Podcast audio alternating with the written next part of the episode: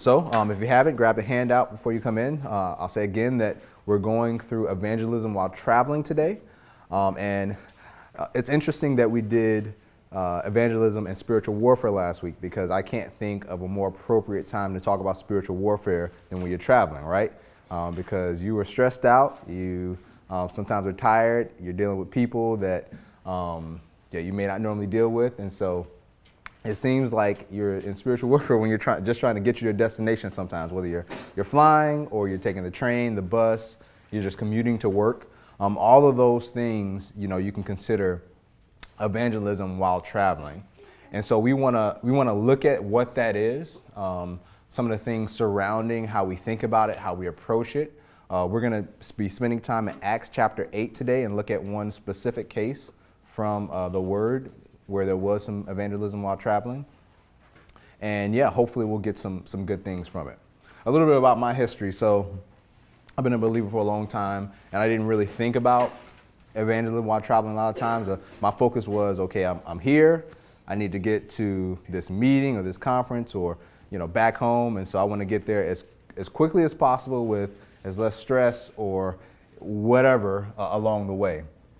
And so that, that began to change over time. Just God warmed my heart to actually um, using opportunities that were presented. Uh, but a couple years ago, I had a chance to do the internship uh, at Delray. And one of the things that we did in the internship was we had this, this focus on personal evangelism and making sure you were sharing your faith in every opportunity that you got. And uh, it was just, it was a wonderful period where me and um, a group of four other brothers, we, we were preparing for just this time where we were going to be sharing a lot more of it. And so we just started encouraging one another. Hey, you travel here. who'd you talk to? What happened? I mean, we were talking with every Uber driver that we got in the car with. We were talking with people that um, were blessed enough to sit next to us on a plane or a bus ride. Um, you know, when you're in a plane, that person's there with you for a couple hours, and they can't they can't go anywhere. So it's a good opportunity um, to do that. And so, yeah, it, it, what I discovered and learned is that it may be daunting when you first start. I know it certainly was for me to just regularly do that.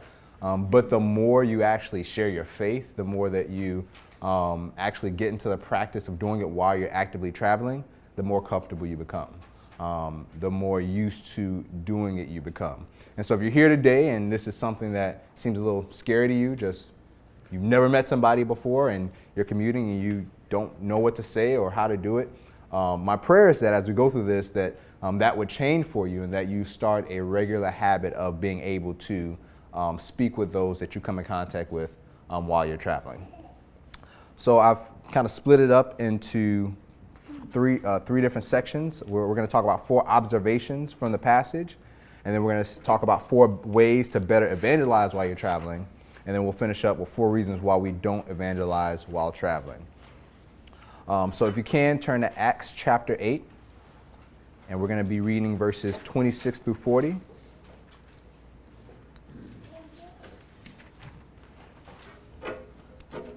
And while you're turning there, I'll kind of give you a context as to what was going on during this time. So, if you're familiar with the book of Acts, um, in Acts chapter 7, uh, you had Stephen getting up um, and speaking to um, kind of the, the, gathered leaders of Israel um, and him giving a, a, a fiery, um, firm explanation of the faith that he held. Um, he was the very first martyr. And so you had that whole scene happen in chapter 7. And so at the end of chapter 7, um, Stephen is killed, and then what starts? What happened at the end of chapter 7 and the beginning of verse 8? Anyone know? Scattering. Scattering, right? The first great persecution of the church. And so persecution hits, Stephen is killed, and believers in Jerusalem, because that's where it happened, began to scatter because they were started being hunted. So Saul, that's when Saul first started um, actively persecuting and hunting down Christians.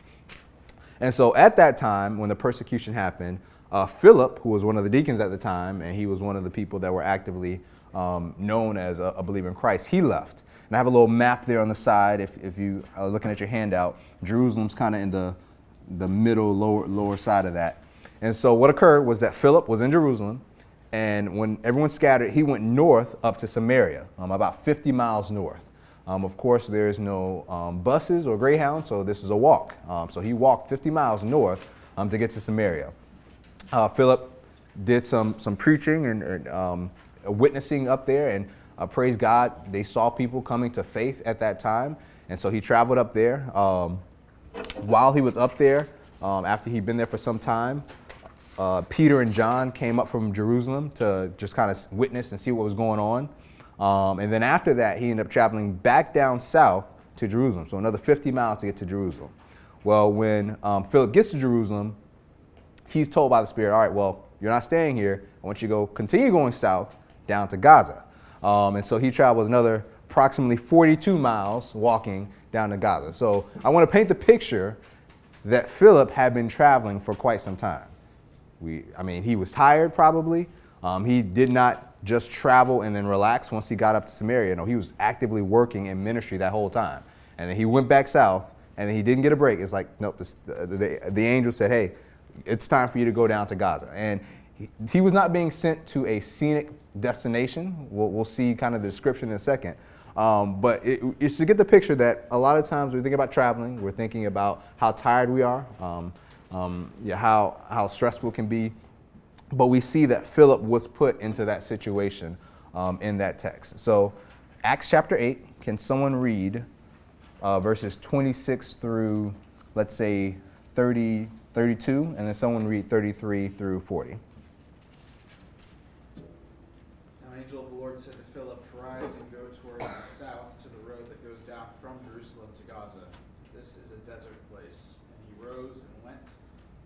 Ethiopian eunuch, a court official of Candace, queen of the Ethiopians, who was in charge of all her treasure. He had come to Jerusalem to worship and was returning, seated in his chariot, and he was reading the prophet Isaiah. And the Spirit said to Philip, Go over and join this chariot. So Philip ran to him and heard him reading Isaiah the prophet and asked, Do you understand what you are reading? And he said, How can I unless someone guides me? And he invited Philip to come up and sit with him Now, the passage of the scripture that he was reading was this sheep he was led to the slaughter, and like a lamb before its shearer is silent, and so he opens not his mouth. In his humiliation, justice was denied him. Who can describe his generation? For his life is taken away from the earth. Then the eunuch said to Philip, About whom, I ask you, does the prophet say this? About himself or about someone else? Then Philip opened his mouth, and beginning with this scripture, he told him the good news about Jesus. And as they were going along the road, they came to some water. And the eunuch said, See, here is water. What prevents me from being baptized? And he commanded the chariot to stop, and they both went down into the water, Philip and the eunuch, and he baptized him. And when they came up out of the water, the Spirit of the Lord carried Philip away, and the eunuch saw him no more, and went on his way rejoicing. But Philip found himself at Azotus, and as he passed through, he preached the gospel to all the towns until he came to Caesarea. All right, so um, that, that's the passage there. Um, and the first thing that, that I notice um, in this passage, as we're looking at Philip and, and his engagement, was that Philip was observant. He was observant. Um, he was traveling alone, and he was obviously looking out for what was going on. And he saw this eunuch. You know, the, the Spirit told him about this eunuch that he saw. And so he, he went over to him, uh, and he when he went over to him, he saw that he was reading from the prophet Isaiah. So um, he, he was observant enough to see that there was someone there. He looked to see what he was actually reading. He was engaged with his environment. Um, and quite often, when it comes to evangelism and traveling, one of the first hurdles that we have to overcome is actually being observant to our surroundings. Um, sometimes we're just so focused on um, getting from point A to point B, uh, whether it's getting into work on time or whether it's um, getting the kids to whatever activity they're doing, whether it's trying to catch the plane that we're, we're about to fly on. We fail to observe our surroundings, the people that are around us. Um, and really, that, that's the first, one of the first steps that you have to look at when you are traveling. It's being observant to the world around you. How many, how many times can you think about that something happened around you that you missed that you realized after the fact, like, oh, wait, that happened. I, I could have had this opportunity. Or, um, wow, I really wish I would have thought about that in the moment. Um, so we actively need to get into this, this habit or practice of just being observant to, to what's going on around us. Um, we see that clearly in the text that, that Philip was observant to um, where he was. Um, it's interesting, too, that you have all these details about the event in the passage. the only way that we have what occurred um, in the Bible context is because Philip shared this. Like, so these are all details that Philip knew. So this isn't just um, the, the, the, author's guess as to all the things that were happening. No, Philip obviously shared um, his experience and all the information that he, he garnered as he was um, sharing with that person. Um, can anyone think of a time where um, they may have been paying attention to things that were going around them and had an opportunity to, to engage with somebody just based off of something you saw?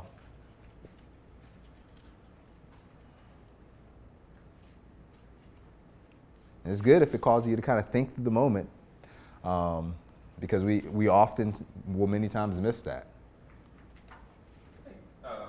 Anytime like a dramatic event happens, like if you see somebody have a car accident or fall or something like that, I think those are kind of like triggers where people might wonder, you know, I wonder what this person is thinking like at a funeral or something like that or something. Yeah, good. Using using just things that happen, whether it's an accident or um, someone getting hurt, you see that happening. Um, yeah, we should stop. We should be prayerful, um, but we should also be looking at the people involved. You know, we we as believers are focused on the people that are around us, people that we know, people that we don't know, um, having a heart towards um, being able to share the gospel and the same um, light of Christ that we have ourselves received. So yes, definitely that. So, yeah, Philip was observant um, as he traveled. Um, Philip was also attentive to the Spirit. Philip was attentive to the Spirit. Um, and I didn't notice this the first time I read the passage um, a long time ago, but in studying this, you see, uh, you see a difference here.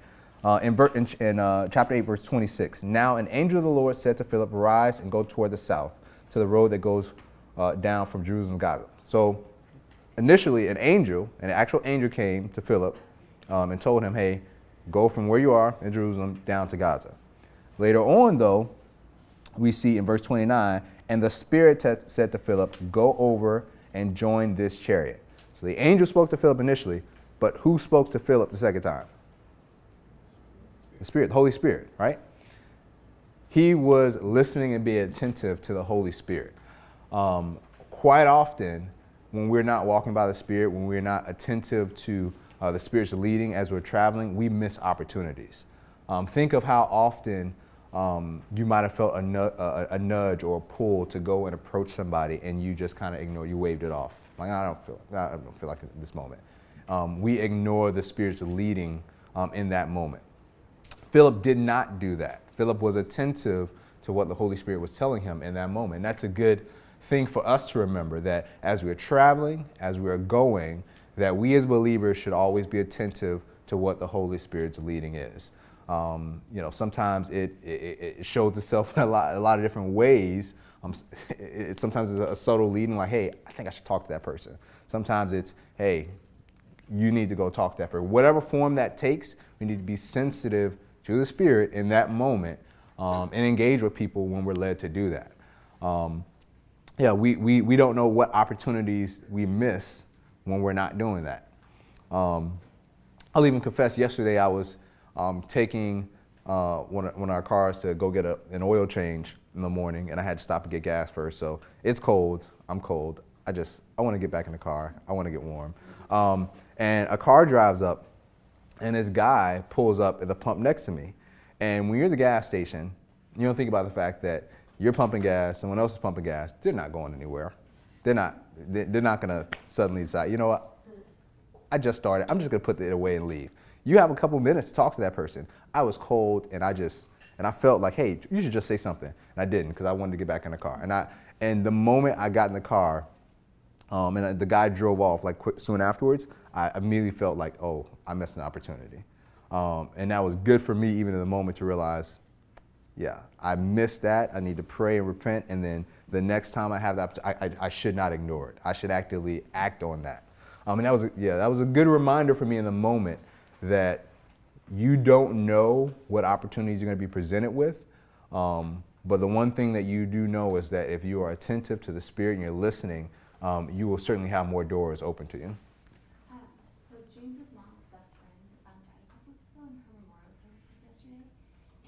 they told a story about how she was really kind to the server at a, a restaurant, and then she followed up with a dinner gift And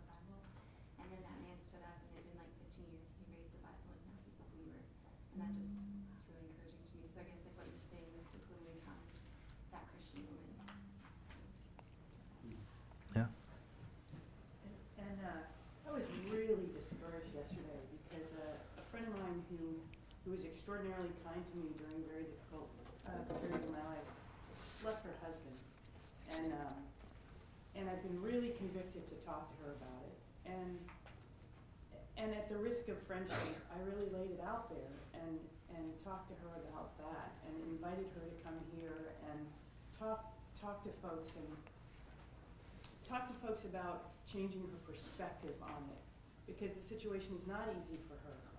But but I just and I got the smackdown and and I don't even feel like I planted a seed, but I, I think I, I really do think if God if you're really getting that nudge to, to say something and speak the truth into a difficult situation, that God will use that somehow. And but it was just really disappointing. And um, but but I, I don't regret doing it. You know, but I don't. Yeah, it's hard. Yeah, I mean, one thing about being attentive to the Spirit is that we we never know the outcome, and really, the outcome is not our goal. Like it's, we should be less concerned with what happens, event based off of uh, what we're saying or sharing to that person, and more concerned with obedience to God and His Word, um, because you don't know what God's plans are for that interaction. Um, some people have had dozens or hundreds of gospel interactions with believers and people throughout years so that God could bring them to a saving knowledge of Himself. And you don't know what part you have to play in that. The only part that you know is that when God, in that moment, when the Holy Spirit of God encourages you to approach someone or to say something or to address something that you see, we're called to be obedient. We're called to say, Yes, Lord, here I am. Um, and when we do that, um, we can have a moment where 15 years later, um, after, after we are gone and people are, are proclaiming God's faithfulness in our lives, someone can say, Hey, I had this one interaction and this is what God did um, through that person. So we don't need to see um, ultimately in that one conversation what's going to happen. We just need to realize that God wants us to do it for a reason. Um, and so, yeah, this this is a good example in God's word, and certainly uh, every, we had a couple, even from what you're sharing, good examples of listening to God, to the Holy Spirit about different incidents uh, and interactions. Next, we see from the passage that Philip was knowledgeable about the word. Philip was knowledgeable about the word. Uh, could someone read 1 Peter 3? Or, yeah, someone read 1 Peter 3 14 through 16?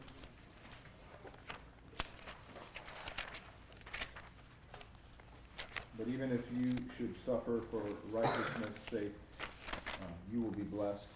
Have no fear of them, nor be troubled.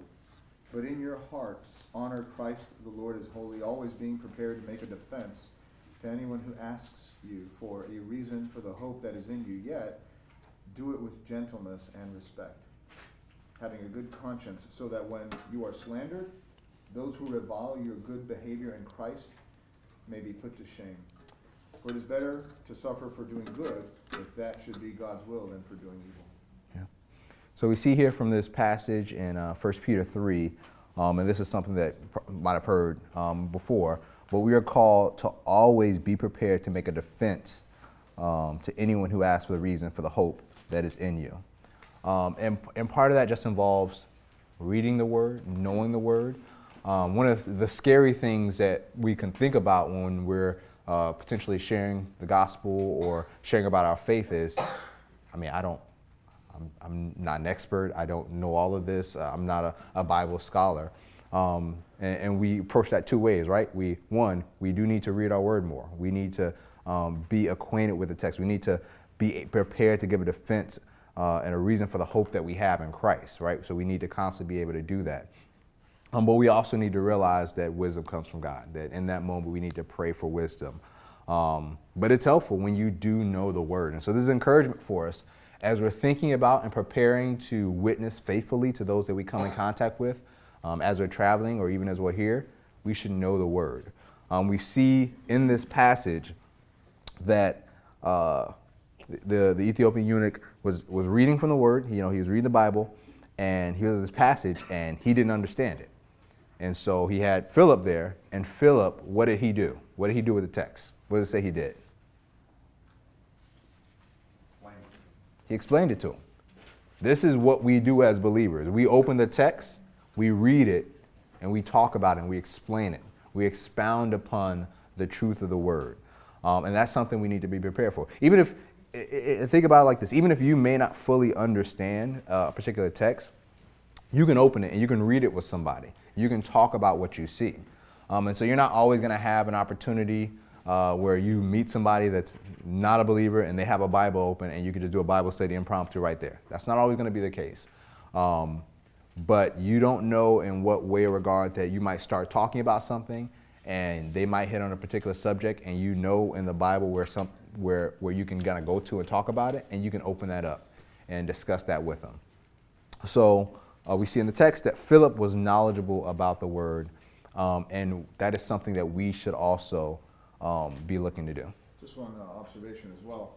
Uh, Philip was knowledgeable, but Philip didn't hear him uh, reading from Isaiah 53 and run up and, and say, "Hey man, let me tell you about that." He asked him a question. Yeah. He said, "Hey, do you understand what you're reading?" And and that's kind of really helpful. Instead of thinking that we need to jump in with the answers, just asking questions. You know, uh, you know, helps kind of draw the person out, kind of keeps the ball in their court, and kind of helps us understand where they're coming from Yeah. Uh, before we jump in with all our. you know. Yeah. And then that could open up, oh, the Lord direct you to say, you know, let's deal with this, or deal, you know. Yeah. So I thought that was good. Yeah, that, that's, a, that's a good point. We shouldn't we shouldn't immediately jump to preaching a sermon to someone that we, we meet. Like, oh, I see you reading that. Let me tell you. That's that should not not be our necessarily our, our response or approach to it. Um, yeah, we, we should ask questions. We should try to engage with them because you don't know what's going on in their life right, that, right at that moment. You don't know what questions they might be thinking about or have. Um, and so, whatever they're doing, whatever they might be reading, whatever they might be talking about or, or dealing with, it's good to ask questions. Um, especially when you are kind of out and traveling, you don't, you really don't know into what context you're engaging with that person. Um, it's different when you're kind of engaging with a relational evangelism. It's a friend or a neighbor. You might have some background as to what's going on in their life. Um, a lot of times when you're sharing your faith and you meet somebody in the metro um, or uh, on a plane, you, you just don't know. You have no context whatsoever. And so we should definitely err on the side of, like you're saying, asking a lot of questions, trying to get some more information as we attempt to, to share you know, the truth of the gospel with them. Um, the last thing I'll point out is that Philip was completing his witness. So he was completing his witness. Um, and, th- and that one, you know, I, I kind of had misgiving about it because we don't always get the chance to share the whole gospel with people that we might meet. Um, somebody might be having to, they might have to run, they might be, have to leave really quickly, uh, you might be cut off. Uh, and so you may not get the chance to do it. And you shouldn't, you shouldn't necessarily feel like you fail when you may not get a chance to share everything with somebody that you come in contact with. God can certainly use um, whatever you get a chance to share um, with somebody ultimately for, for his, his glory and that person's good. However, our aim should always be to share the gospel. It should be to share um, the reality of man being separated from God, um, our need for a Savior apart from ourselves because of our sin, um, the fact that our sin has separated us from a holy God, and because of our sin, um, we have an eternal punishment stored up for it. Um, but that because of Christ and what He has done on our behalf, um, we who profess Him and acknowledge Him as Lord and Savior can be saved. And then ultimately, um, calling for a response to, right? We can't forget that the, the gospel message requires a response. Everyone responds to the gospel. And so in our engagement interactions, we want to get to that point where we, we're, want to encourage people to respond to the message of the gospel. Um, and we see here that uh, this, the, the, the Ethiopian, he had a response. You know, he, he went through the whole gospel and he sees water and he says, Why can I not be baptized? That was his response to the truth of the gospel. Philip brought him all the way there. Um, and so, our goal when we are evangelizing in any scenario, um, and even when traveling, is that we are complete in our witness, that we desire to share um, the whole gospel with people um, and encourage them to respond to what they hear. Um, has anyone have, ha, ever had a situation where they, you know, started sharing their faith, um, start sharing the gospel, and they didn't get a chance to finish. So I recently, over this past week, Kevin had just turned in an assignment, uh, paper, and, um, basically my topic was biblical counseling. And, um, I actually got into an inter- interaction with a professor where she was actually wanting me to go take the approach of like a non-denomin- non-denominational approach, instead of using my faith and my, um, beliefs, um, and biblical like scripture. She was actually wanting me to take the approach of including like Muslims and everybody else and not so much evangelizing. So guess the question is, what do you do in a situation like with a professor where you're trying to evangelize in a way, but you're basically blocked? Yeah, um, you know that, that, that, that can be tricky um, depending on who you're dealing with or who, who you're interacting with, whether it's a professor or a boss or a coworker at work that you um, may be constrained with. Um, but ultimately, my you know what, what I always see from Word and what I've seen many faithful people do is you just you just want to be obedient um, to the Bible and try to share um, the truth of the Word and what, whatever sce- scenario is. So even if someone may be looking for uh, you to provide a different answer. Um, a lot of people they're not they're not looking for um, the Bible or the gospel from you. They might want some other kind of advice or or statements from you. Uh, but you should yeah, determine that you would only know Christ and Christ crucified in your heart. Um, that that is the only power uh, unto God for salvation. That there is nothing else um, out there apart from Christ that can save. Um, and when you have that strong of a conviction, then you just you kind of resolutely continue to go back to it. So um, you definitely don't want to ignore what someone else is saying or how they might be thinking, but you do ultimately want to try to go back to, to, to that. Yeah. Um, anyone else have any other comments about that? Just say for, for, for sort of more long-standing relationships, which I guess is not quite the travel situation Yeah. we're talking about, but I think there is sort of a, a time and a place. So like if, you know, if I'm at my law firm, for instance, and somebody is, you know, hurriedly trying to finish a project that's due to be filed that evening, like I think it would be a, it would be like, it would be harmful to the gospel for me to try to like interrupt them and like in that time or at, at the workplace, try to talk with them about it. Um, but if you, so like, or maybe in the classroom, like if something else is happening, you know, it would be probably harmful to try to interrupt. But if you have a long-standing relationship, then maybe after class or, um, you know, in a, at a different time and place, you can go back to the person and explain what you were Yeah. thinking. So there, it might be more wisdom there about Yeah. when is the right time to approach uh, that person. Yeah, and, and going back to a previous part, um, it's also you know we, clues into being attentive to the Spirit. You know, we should constantly, constantly be praying without ceasing. We should be praying. God, is, is, is this this is the time? Should, should I should I say that now? Should I approach that situation now? And sometimes it'll be wait. This is not the, the best time. Um, sometimes it'll be yes. You, you should you should move. So we should be in a constant uh, kind of place of prayer as we're thinking about evangelizing, so that we know when we should actually do that. In response to both of you, I've been thinking, um, in this class, we've mostly been talking about evangelism in like a happy situation. Like you're somewhat receptive. But sometimes God has us present the gospel in a hostile situation. Yeah. Like I've seen people hear it, like you were talking about with the professor that doesn't want to hear it, or I don't know, people who are a little bit hostile, but God is saying, say it. You know, and so it's possible that He's asking us to do that. So what you're saying is be attuned to the Holy Spirit. Seta just reminded me, my husband had a class, and the professor hated God and spent his time making fun of every principle that might have to do with God. So every week, Josh would go write a paper and make copies. It was back in the days of paper. And then he would hand it out to everybody in the class. And the professor hated it.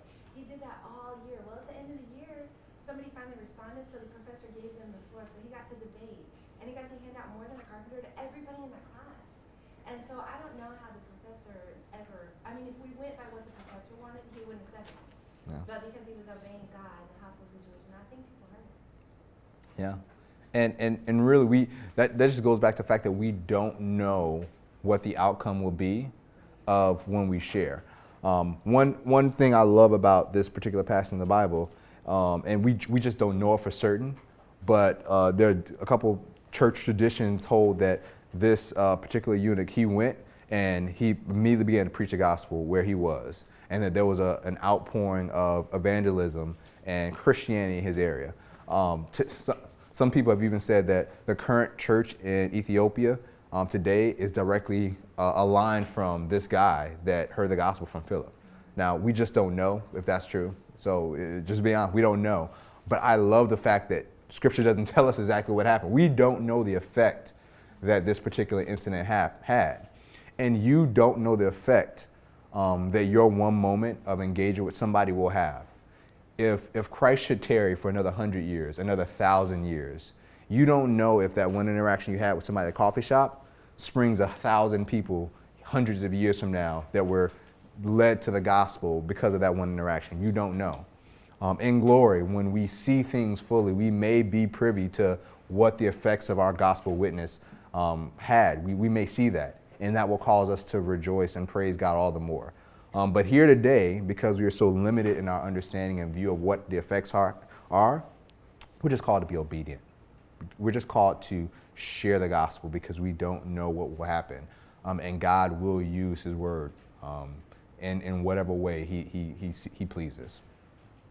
Um, I do want to go on to the next section, but any other observations from this passage? I only listed four, but there are many others that people see um, that, yeah, uh, inform or, or, or, spur a thought in them when it comes to um, evangelizing or, or, sharing the gospel while traveling. Any observations from this passage?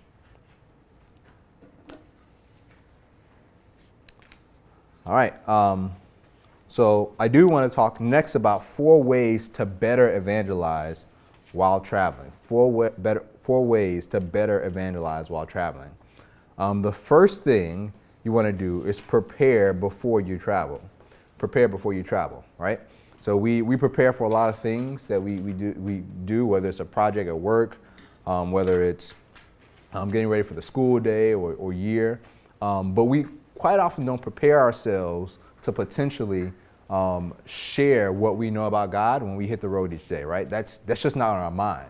When you are traveling for work or whatever you're, wherever you're going, you're not thinking about, hey, how can I, how can I pre- be preparing myself now um, before I go on this trip? And so, what does that look like? It could, it could look as, like as simple as making sure that you're praying before you go, praying for opportunities um, to share your faith. Um, maybe it's that you are reading um, before you go um, more fervently because you want to be prepared. You want to be filled with the Spirit so that you can be more attentive to those that you come in contact with. Um, maybe you're packing things for your travel that will assist you. Um, I don't know if you're a tract person, but if you are, you can make sure you're, you have, you have tracts with you whenever you travel. Um, maybe it's you're taking a book with you that you can just be reading on a bus or a plane. I've had several conversations with people based off of them just seeing a book that I'm reading. Um, and so that's just a, another way that you prepare before you travel, making sure you have what you need um, so that you are better situated to share your faith when you are actually on the road. Um, another thing that you want to do is you want to pray while you travel. First, Thessalonians 5.17, uh, Garrett referenced it uh, some weeks ago. Anybody know that verse? Have it memorized? Anyone? Pray without. There you go. Pray without ceasing. There's no. If, if you haven't learned a verse today, it's 1 Thessalonians 5:17. Pray without ceasing. Um, and it's that the believer should have a constant um, posture and position of praying for the things that you see, for the people you interact with, interact with, for situations that you're in. You, we should be praying constantly. Um, and while we're traveling, we're praying for what we see, for who we interact with. You're at the hey God, I, let me just pray for, I, I, pray for this person. I don't know what they're dealing with. Um, God, if you so see fit, give me an opportunity to share the hope that I have.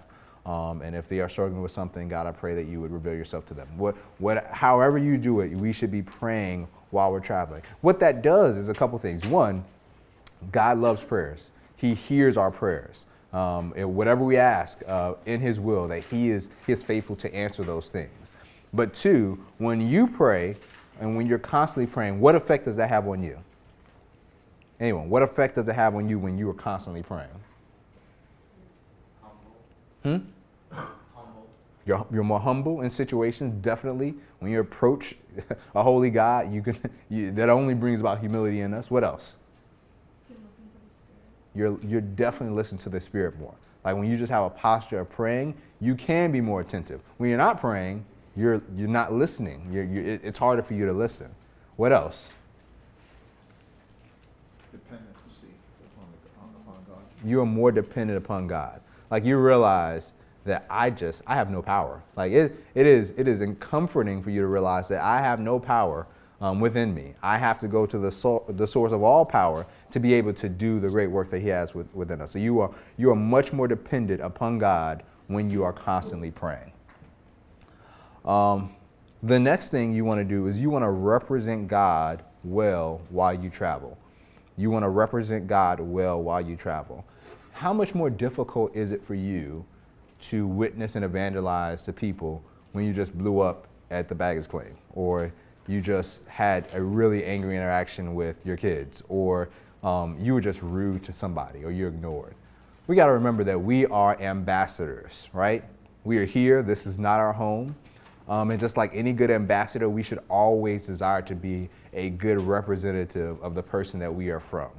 And so that's a reminder that as we are going, um, as we are traveling wherever God has us, we should be constantly trying to represent the person from whom we come. Uh, Ephesians 4 1 through 3. Can someone read that? Ephesians 4 1 through 3. I, therefore, a prisoner for the Lord, urge you to walk in a manner worthy of the calling to which you have been called, with all humility and gentleness, with patience, bearing with one another in love, eager to maintain the unity of the Spirit and the bond of peace. Hmm.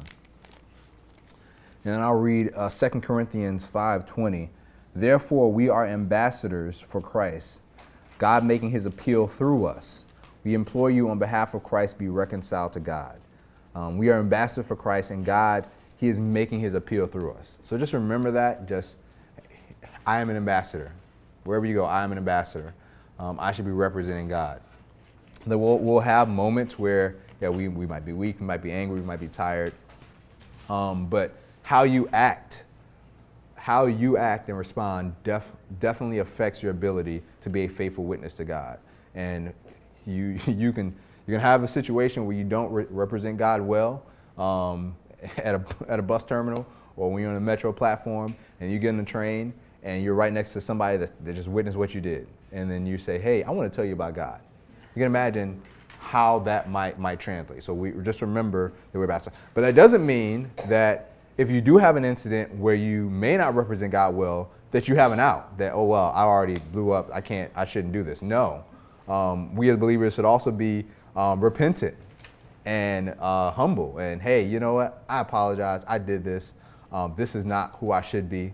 Um, I, God, God still is doing a work within within me. And so, hey, I apologize if you saw this. Um, I, I, want to represent God well. And just what a, what a testament to um, who we are as believers to be repentant in that moment.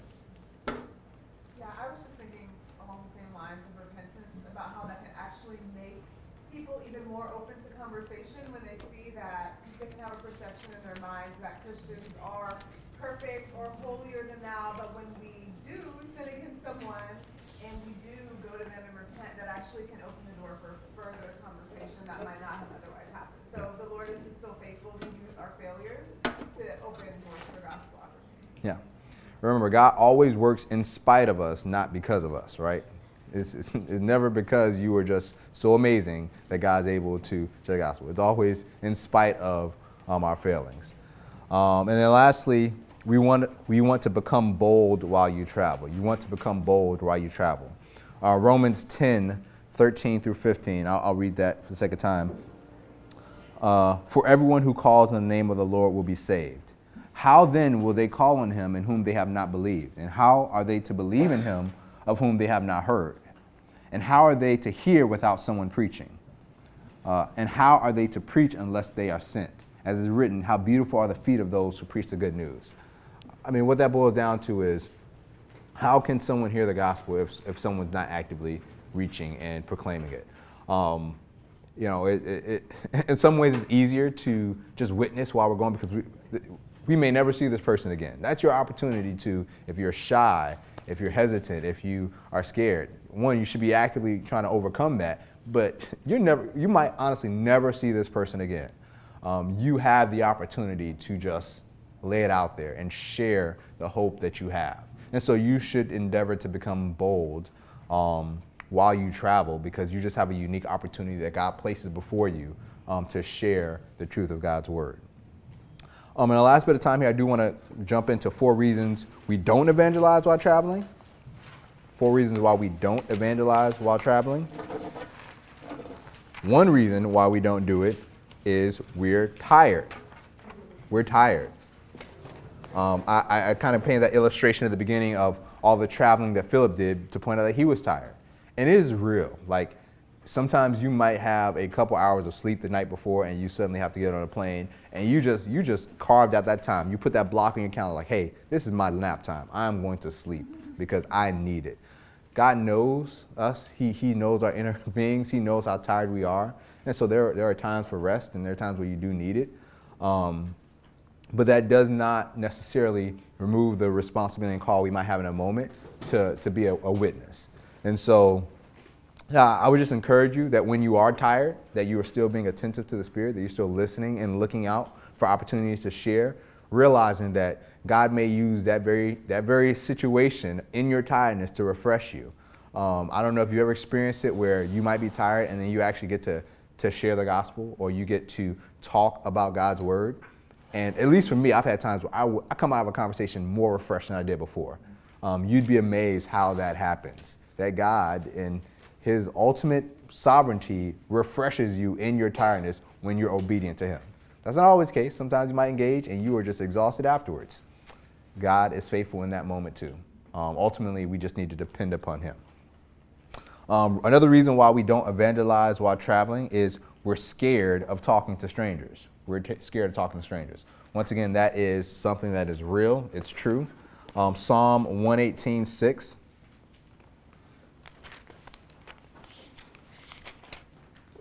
Psalm 118 6. The Lord is on my side. I will not fear. What can man do to me?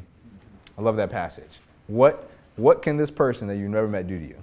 Um, we a lot of times fear reject, rejection. We fear um, what that might, person might say to us. We, um, we in our, our, minds come up with the worst case scenario. Hey, I'm going to witness, and the person's going to punch me in the face. Whatever, whatever you, whatever that you think of in that moment. I, there was actually this uh, funny video that came out years and years ago of, uh, of reasons why we don't evangelize or think, or, or, or reasons why we're scared to evangelize and it's just guy just going through different scenes of worst case scenarios of people doing stuff to him when he started talking about God and get, getting punched or getting yelled at or all kinds of things. And we do that in our heads, right? We, we imagine what could happen. Um, but ultimately, we are called to remember that um, we should not fear man that can only destroy the body. Um, and we, that we don't, I mean, ultimately, we don't have a fear of God to our soul because we have trusted in him. Uh, but we still are, we, ha- we have a reverent fear of our, our Maker and that we, are, we want to be obedient to Him above our fear of man and people because ultimately they can't do anything to you. Um, another thing that we do is we don't know how to start a conversation.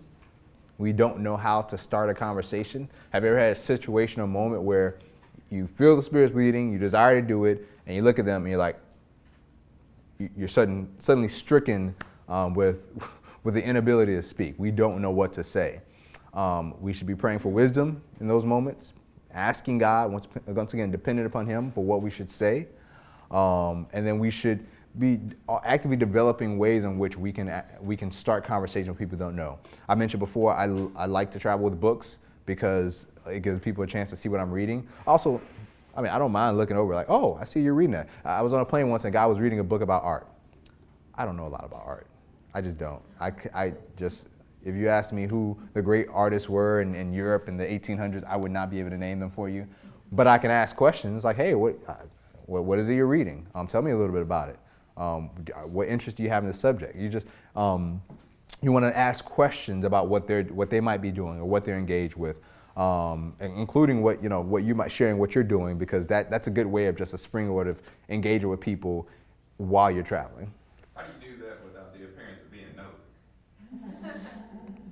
you, you maybe not have to be able to do it without the appearance. You know, that's okay. It, it is okay to be nosy for God. It just it, it, it is. I, that's all I can say. Like I I initially felt a little weird saying, oh hey, what's that book you're reading over there? But you ultimately you realize that this is about the gospel. This is about God's glory, right? This is about sharing it. So you might you might be a little nosy. It's okay. It's fine. You know, I travel, I, I've traveled a bunch and, and just what Louis, Lewis said about, um, is asking questions.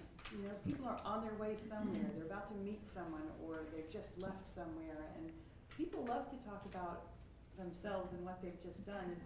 You know, if you lead with questions, then it's, I love having conversations with people when I travel because it's, it's, it's a freebie. If you mess up, it doesn't matter, and, you know, and, and also with email and text and stuff, if you can make a connection in that abbreviated time, you can reach out to that person afterwards and follow up and, Yeah. and they can have a source of gospel teaching and leading where it's safe to ask all their silly questions if they don't know anything about the gospel. And, and that, I mean, I think a lot of people would love to have somebody to talk to about the gospel where, where it doesn't matter if they, you know, it's not part of their circle, you Yeah. know?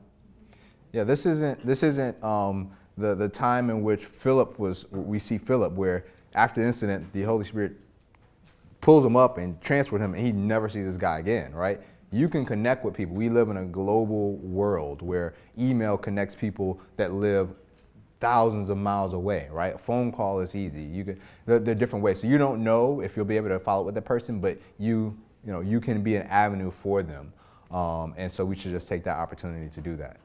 Um, if you don't know how this conversation, one thing that anyone can do is say, hey, this might be a little weird, but I'm a Christian. I like to pray for people. Is there anything I can pray for you for?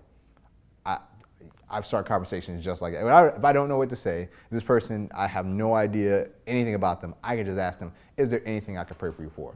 And you would be surprised how people open up in that moment. They could very well say, you know what, I don't, I don't have anything. That's fine. It's okay but they could you, that could be the moment in which God opens them up and you just have things pouring out. Um, th- that's just a few things. Uh, the, the, the main thing is that you just you attempt to um, you try to start that conversation you develop ways in which you can engage with people that you maybe don't know um, ultimately realizing that um, you don't have to do it perfectly um, very few people are really good at it um, myself included you just have to desire to be faithful and see how God changes you over time. He will. If you endeavor today to begin to sh- be a faithful witness to God and sharing your faith, God will grow you in it. He will, I promise you. If you start, you will grow in that area. You can't help but grow. God will develop you in that area. Um, and the last reason we don't evangelize while traveling is we're distracted. Um, we're distracted by uh, maybe things that are going on around us. We're distracted by what, what we're leaving behind, um, things that we're, we, we're dealing with in our own lives. We're distracted by our phones. Uh, I don't know if you take a flight and you just pull up your playlist of movies you're going to watch, and hey, this is what I'm going to watch, or this is what I'm going to read, and uh, this is my focus, and you just ignore the world around you. The world in today's age desires to provide an unlimited stream of things to distract you. Um, and we should ultimately tr- push those things away so that we can focus on what's important. It's God, His glory, and those that He's placed around us to care for. Um, Hebrews 12 1. Let's read Hebrews 12 1.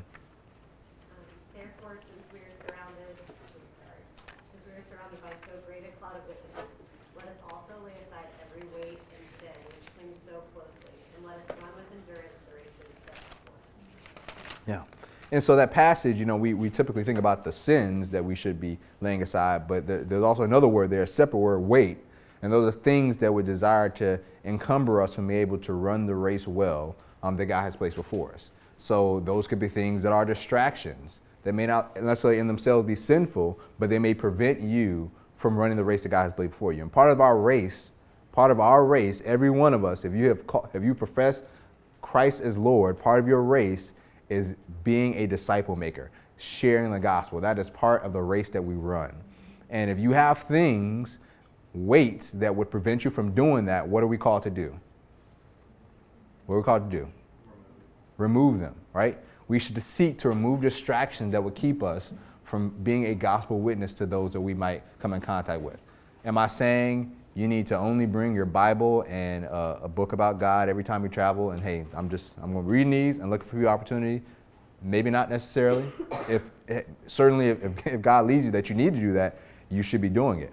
Um, but what I am saying is that whatever we're bringing with us, whatever we engage with, we don't allow it to be a distraction from noticing the world around us, noticing the people around us, being attentive to the Spirit. These things can dull our senses to being able to hear out from, uh, hear from the verse, uh, voice of God that in that moment might be leading us to speak with someone or engage with somebody.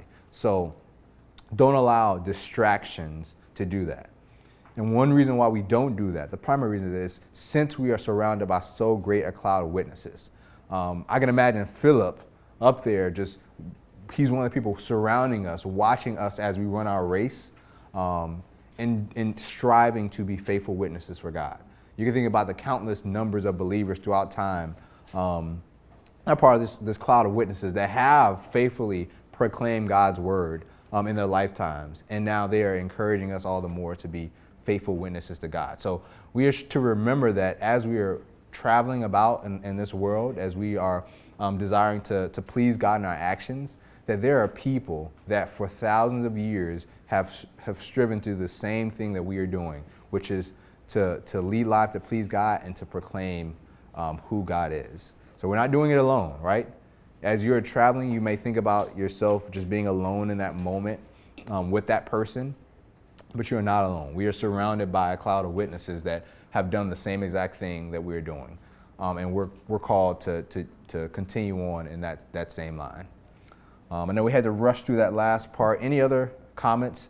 Um, anything that you can think of, other reasons why you don't evangelize while traveling? You have one or two? A lot of times we're running late, and so our focus is not at all on anybody else. Yeah. I found like if you purposely go thirty minutes early, then you can let other people go in front of you in line, you can help families with kids, like Yeah. you're just much more available when you're not late and you're actually early. Yeah, that, that, that goes into that, that, that preparing part. Like, am I, am I intentionally trying to make sure I leave some extra time in case God gives me opportunity? Am I, am I being intentional that way? That, that, I mean, that's a great point. We should be intentional with how we're preparing before we travel because we don't know what God's going to make available for us. A- a- anything else? Any other things that you can think of of reasons why we may not evangelize while traveling?